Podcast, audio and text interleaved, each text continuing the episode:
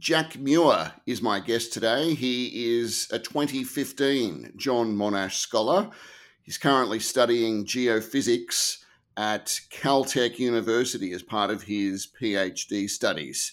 Jack is an expert in seismic waves, and part of that is trying to predict the size and scale of earthquakes. G'day, Jack. Welcome to the program. Good morning. How are you? I'm terrific. Tell us about what you are studying.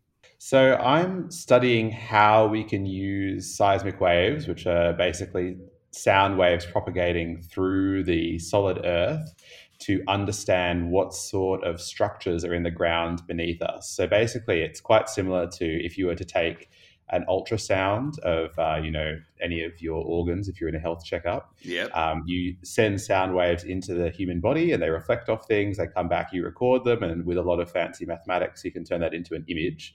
Um, what I do is basically similar to that, but we use sources like earthquakes or energy that's been generated by the wind and waves or human activities, and then we record them using seismometers on the Earth's surface, and we try to do the same sort of things that medical practitioners do with their their technology. Um, of course, with the Earth, uh, because we don't have control over what the input is, and we only have very sparse output, it's sort of like trying to take a picture with most of the pixels missing on your sensor. So uh, images are a lot worse than uh, what you get out from uh, from medical technology, but that's what we're sort of aspiring to, to get at. And you need to utilize your knowledge of the Earth to try to uh, to get better pictures, basically, of, of what we're looking at. Um, and the sort of things that we're trying to take images of range in scale from, say, the very near surface, so trying to understand how strong the ground is beneath a new building that's going up. So that's okay. geotechnical surveys. Yeah. That's really important. You know think of the um, buildings that have sort of cracked in Homebush in Sydney um, due to inadequate yes. assessment of the, yes. the ground underneath them. Um, to say a basin scale. So I, I, have been working in LA for most of the last five and a half years. Um, and in that area, we're looking at the whole city is built on a, a, big mass of very loose soil, and that typically amplifies the damage from earthquakes. So trying to understand the shape of that basin is really important for predicting that. And then we go to really big scales, so looking at the whole Earth. Um, and then we're looking at how we can answer really fundamental questions about why the Earth supports life, why the climate cycle is relatively constant over hundreds of millions of years. So, really big scientific questions like that all rely on seismic imaging to give us uh, at least part of the answer that we need. Amazing. LA is built on a fault line, isn't it? Yeah, so it's built on uh, a lot more than one fault line. So mm. what's happening there is actually um, the North North America and Pacific are moving relative to each other. So the the ground underneath the Pacific Ocean, and LA is really caught right in the middle um, between those two sort of blocks of relatively. Um, solid ground and it's actually in a, a kink of this uh, process so they're sort of shifting what we call strike slip motion relative to each other. So they're sliding against each other. But um, where LA sits, there's a bend in this sliding. And so you actually get not only the sliding, but also compression because the bend is sort of, uh, you know, you can imagine if you've got a, you could try to move two things against each other, but then there's a little kink in between, you're actually then pressing up. And so that throws up these amazing mountains that are behind LA, the San Gabriels. Um, yes that are really beautiful, but also it means that inside the basin there's all these thrust faults, um, which are very dangerous because you can't see them at the surface because the whole area has been covered with sediments basically uh, um, as the mountains have grown up. Um, but they rupture every 10,000 years or so. You don't really know where they've come from. Um, and then they'll suddenly produce a relatively decently sized earthquake mm. right underneath the city. Uh, so that's very dangerous. And then, of course, you also have the famous San Andreas fault that is the big fault in the area. That's a little bit further away from LA, so it's a different sort of danger. Yeah, where's where's that?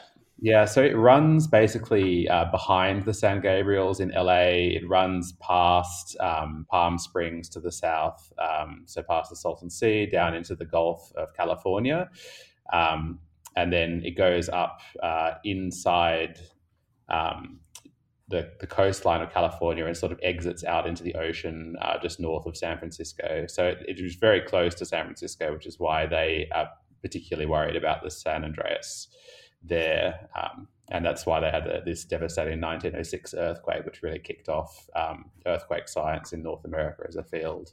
Well, they're always predicting the next big one, aren't they? Or trying to, saying it's coming, it's close. Yeah, of course. So the, the party line at Caltech, um, which I do adhere to, is that it's it's impossible to predict when the when the big one will happen. We just know that it will happen.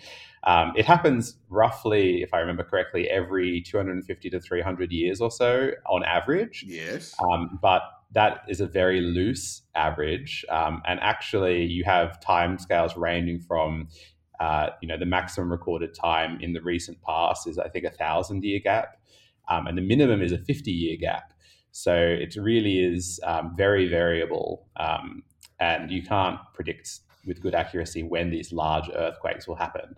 Um, but thankfully, we do sort of understand roughly how big the big one is likely to be okay. and what sort of damages it would produce. And so you can design, say, the building codes in LA around that understanding and plan for um, emergency management response, which is a really important field that I'm definitely not an expert in, but something that people are really actively working on in uh, California, in New Zealand, in Japan, they really have it very advanced because they have so many earthquakes in Japan. Um, that's a really big part yeah. of the field as well. What about in Australia? Do we have many here?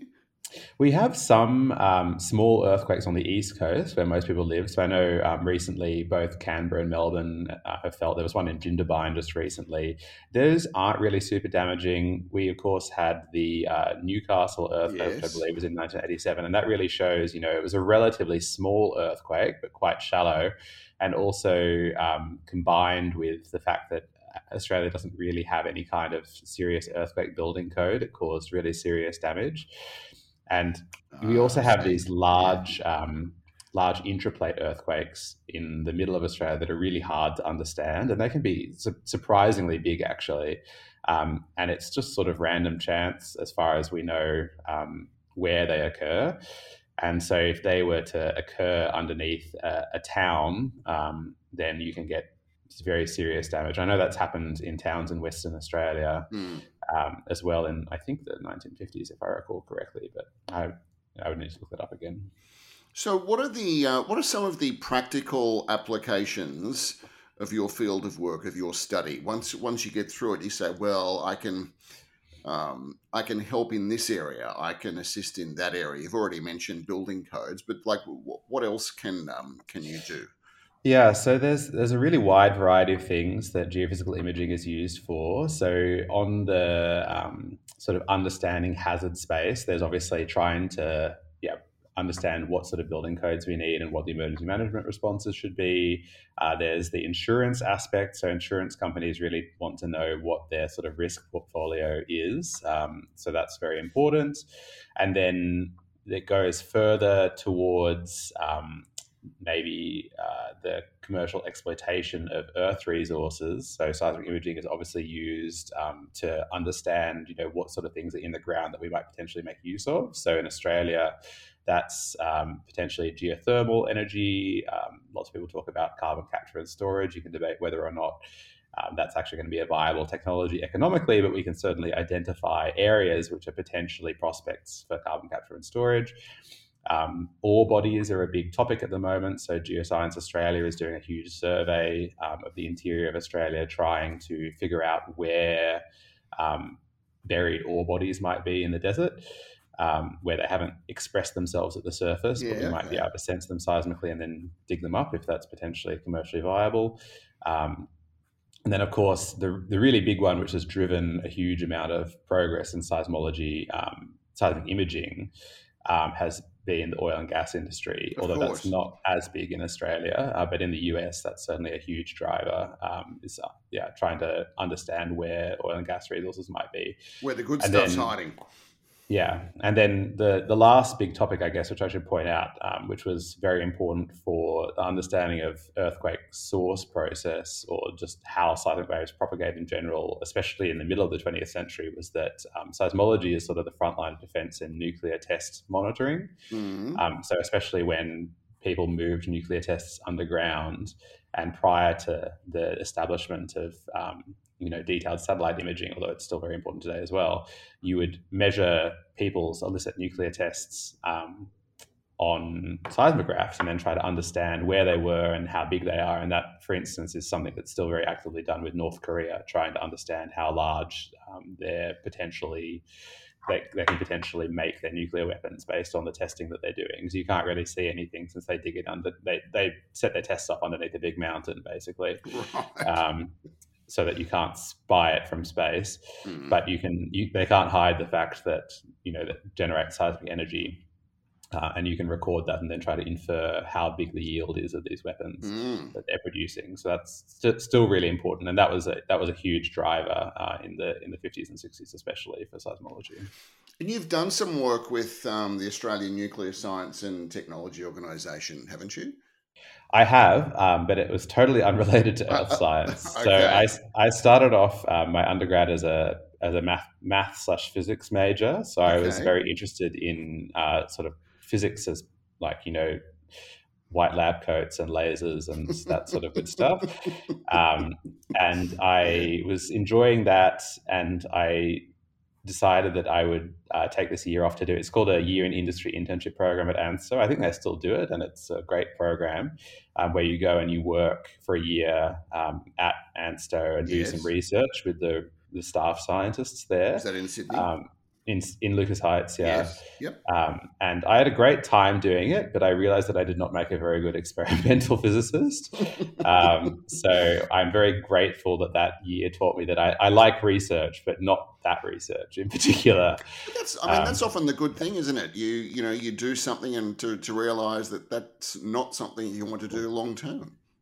Yeah, of course. And I, I, think it was really an incredibly valuable experience to have. It's pretty mm. rare in Australia that you get to have these long, intensive research experiences before. You know, a PhD is a long commitment. Um, and, you know, even in an honours year in Australia, you're only really doing research, say, 50% of the time. And so yes. the opportunity to do 100% research for a whole year prior to starting a PhD, it was a really incredible opportunity. Um, so I'm very grateful towards ANSTO for giving me that opportunity, and hopefully they got something out of it as well. so, Jack, what was it that first sparked your interest in this field of study? Because you know, I can't imagine there would be a lot of people diving into what you've um, chosen to study. So, what, what what was it that made you interested? Yeah, so I uh, grew up um, in the sort of hinterlands north of Sydney, so specifically Mangrove Creek, um, mm. which is mm. due west of uh, Gosford.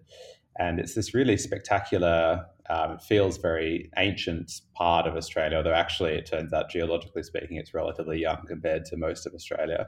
Yeah. And it just has this incredible diversity of wildlife, um, weather systems. It's a, just a really spectacular place to live. So I, I loved growing up there, and my parents really plied me with um, all sorts of science books. So you know, like those DK picture books that are pretty popular in uh, school libraries and stuff like that. Yes. I read all of them. Um, I read Bill Bryson's Short History of Nearly Everything. I think three or four times in the space of a couple of years when I was about twelve.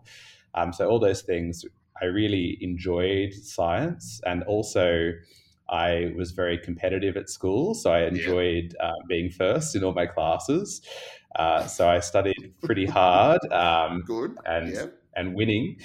Um, yeah. all the all the mathematics classes and things like that. And so through that, I think I really just decided uh, relatively early on that I wanted to, to do science um, as my as my career, okay. and also uh, the, the, school that I went to was very much like um, the, the done thing was to be a, a, doctor or a lawyer if you were doing well, and I didn't really yes. feel like conforming to that um, that idea. So I moved out of Sydney, um, went down to the ANU to get away from everybody doing law degrees. Yeah. Um, down to Canberra. Yeah. Down to Canberra. And I started doing this very um, innovative undergraduate degree. It's called a Bachelor of Philosophy at the ANU. And the idea there is that it's a research forward undergraduate degree, which yeah is quite rare in Australia. So every semester you do research um, as part of your studies and yeah, like great. serious research. So I got publications out of the research that I did really as an okay. undergraduate. Um, what did you look at look into back then? Can you remember? Yeah. all sorts of things. So um, I looked at the physics of plasmas. So that's basically really superheated gases that are so hot that the individual um, atoms basically break apart to a certain extent and become electrically charged.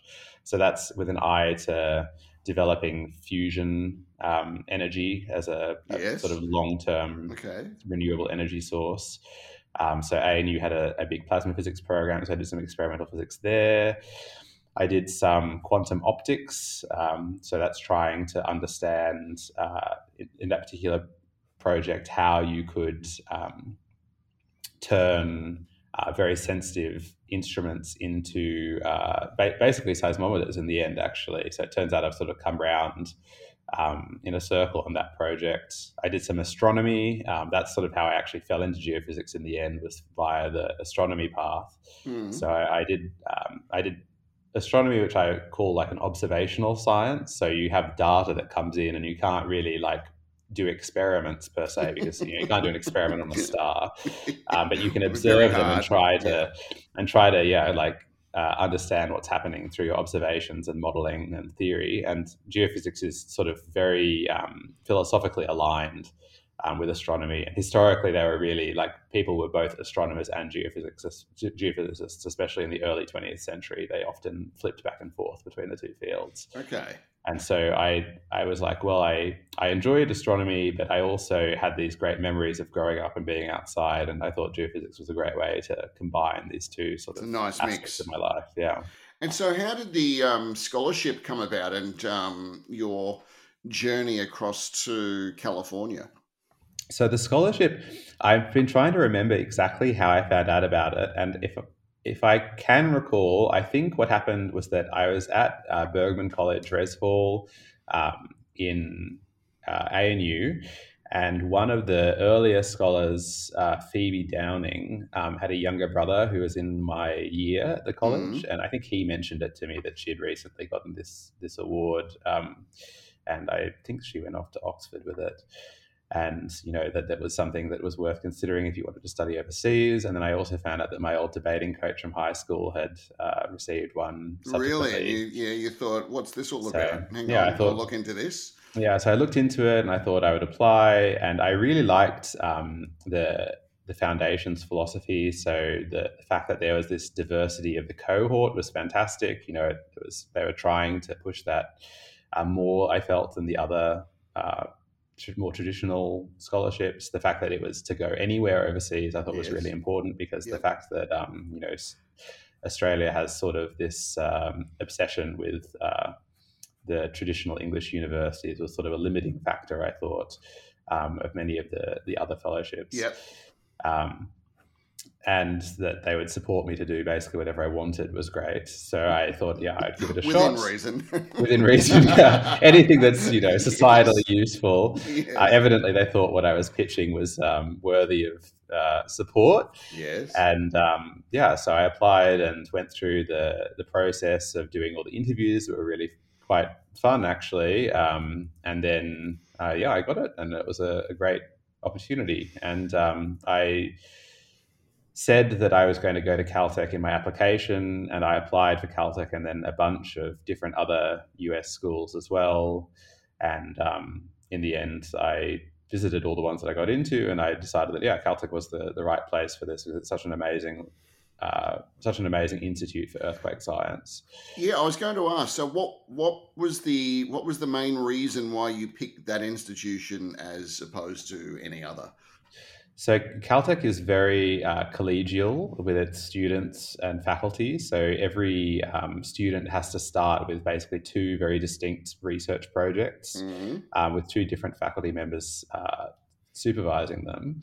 Um, and then you do those, and then you sort of have a lot of freedom thereafter to uh, basically do whatever research you want, uh, especially if you have external research funding, like I was lucky enough to have with the John Monash Scholarship, because then you're not tied to a particular grant that the PIA themselves has. Um, and so I think nowhere else really had this really like collaborative um, relationship between senior faculty members and the graduate students. And I think it was really incredibly productive, and people got this amazing research done um, and continue to do amazing research at Caltech as a result. So it's just a, a, really spectacular place to to do your research as an early career scientist. And mm. students from Caltech and uh, postdocs from Caltech have historically gone on to have very very successful careers as a result. So it's been a, a great opportunity, I think. Did you work over there as well?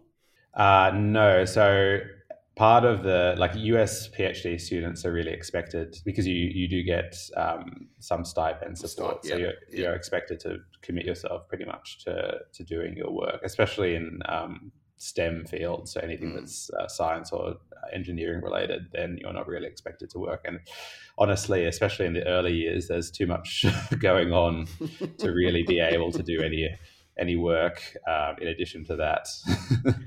but but as I understand it, Jack, you've now moved back home to Australia and you're in Canberra finishing off your studies. Is that right? Yeah, so um, I have a now 14 month old daughter. So she was born in the first week of the COVID lockdown in California. Wow.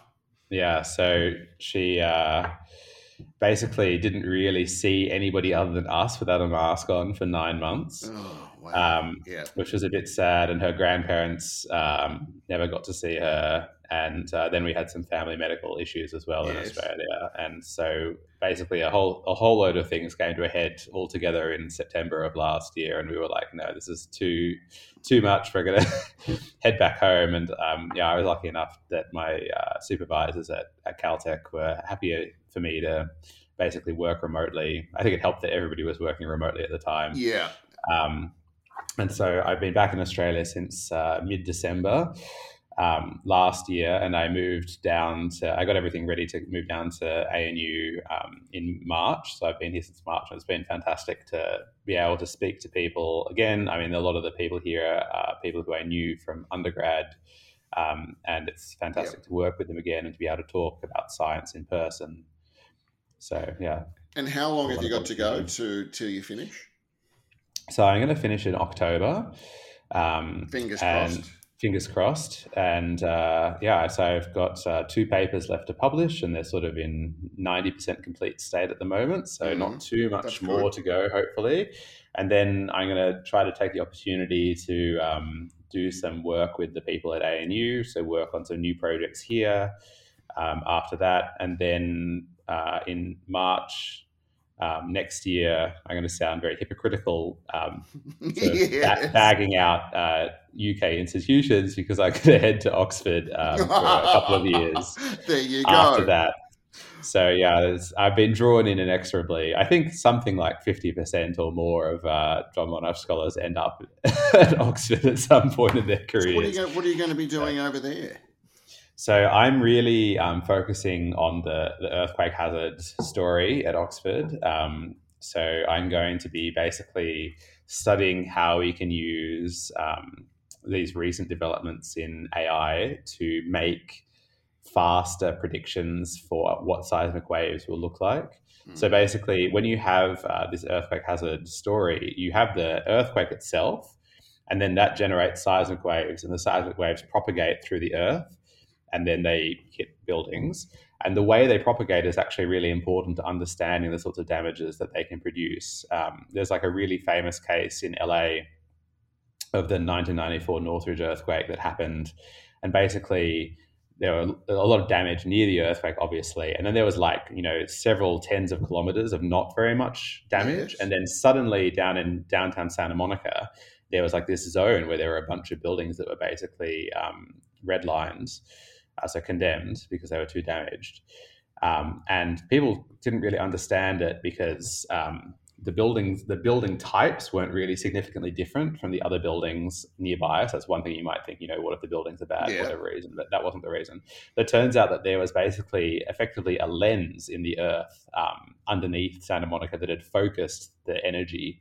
Um, so even though it was, you know, weak nearby, that lens really caused like damaging shaking um, in that specific area.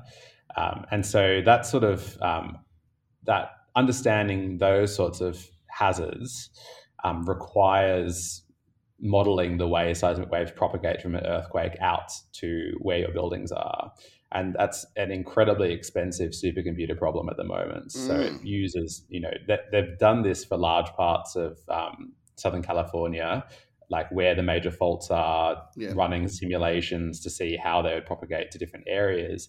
And I think they said um, it would take, you know, your bog standard laptop order of 100 million hours to compute the, the details um, of that. So it's really not feasible um, to run that sort of information. Say if your model changes, you have yeah. to re- rerun it. So it's another 100 million hours. Um, so it, we need to have faster ways of doing this, basically. And so very recently, there there's been a lot of progress in how to use um, the sorts of AI that, like you know, Google and Facebook and stuff use to do language processing or image recognition to approximate the solutions um, much much faster than doing the, the full solution. So you get you know ninety nine percent of the accuracy for one percent of the cost. Um, and that's what I'm looking into doing. Um, and I, will be working with uh, the New Zealand uh, geophysicists, so GNS New Zealand, to, to look at hazard in New Zealand and also with people at Stanford to look at hazard in, in California as part of this project. So I think it'll be really exciting, this sort of global collaboration um, of areas that have high seismic hazard and understanding how we can use uh, these uh, these new machine learning techniques to, to improve our estimates. So it'll be a good time. So what do you, Jack? What do you like to do in your spare time? How do you how do you relax? How do you chill out? So obviously, with a 14 month old, that's a limited yeah, amount of time at the moment. Hands full. But um, so some of the things that I've been enjoying um, have been I, I, enjoy going hiking at the moment with her. So I've got like a hiking backpack um, for my daughter Hadley that I can put her in and go wandering around the hills around Canberra. So that's great fun. Um, I've actually been recently learning the classical guitar.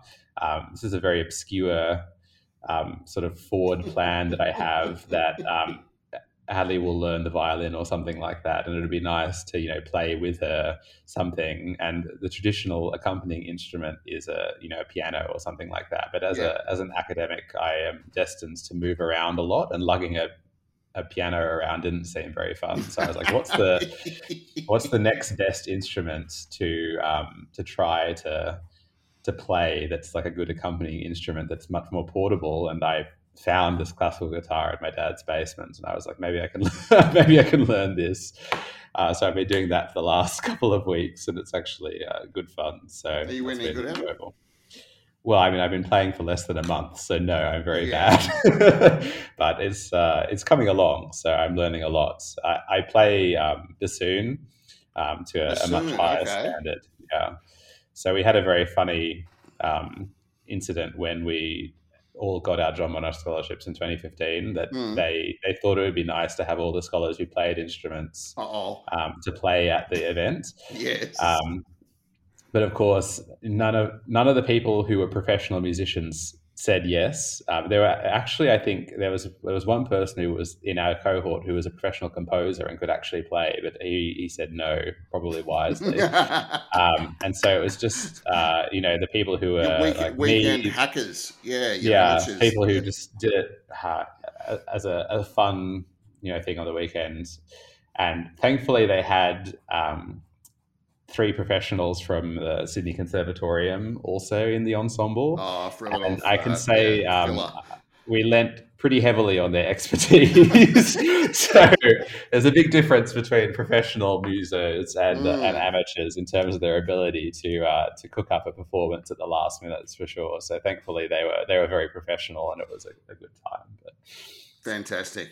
Well, it's been wonderful catching up with you today, Jack, and we wish you uh, all the very best uh, in the months ahead as you finish your PhD. And um, the next time there's some seismic rumblings around the world, I wonder if uh, you'll be um, you'll be there with your instruments. So um, thank you for your time today, and uh, we wish you well in the future. All the best. Thanks so much.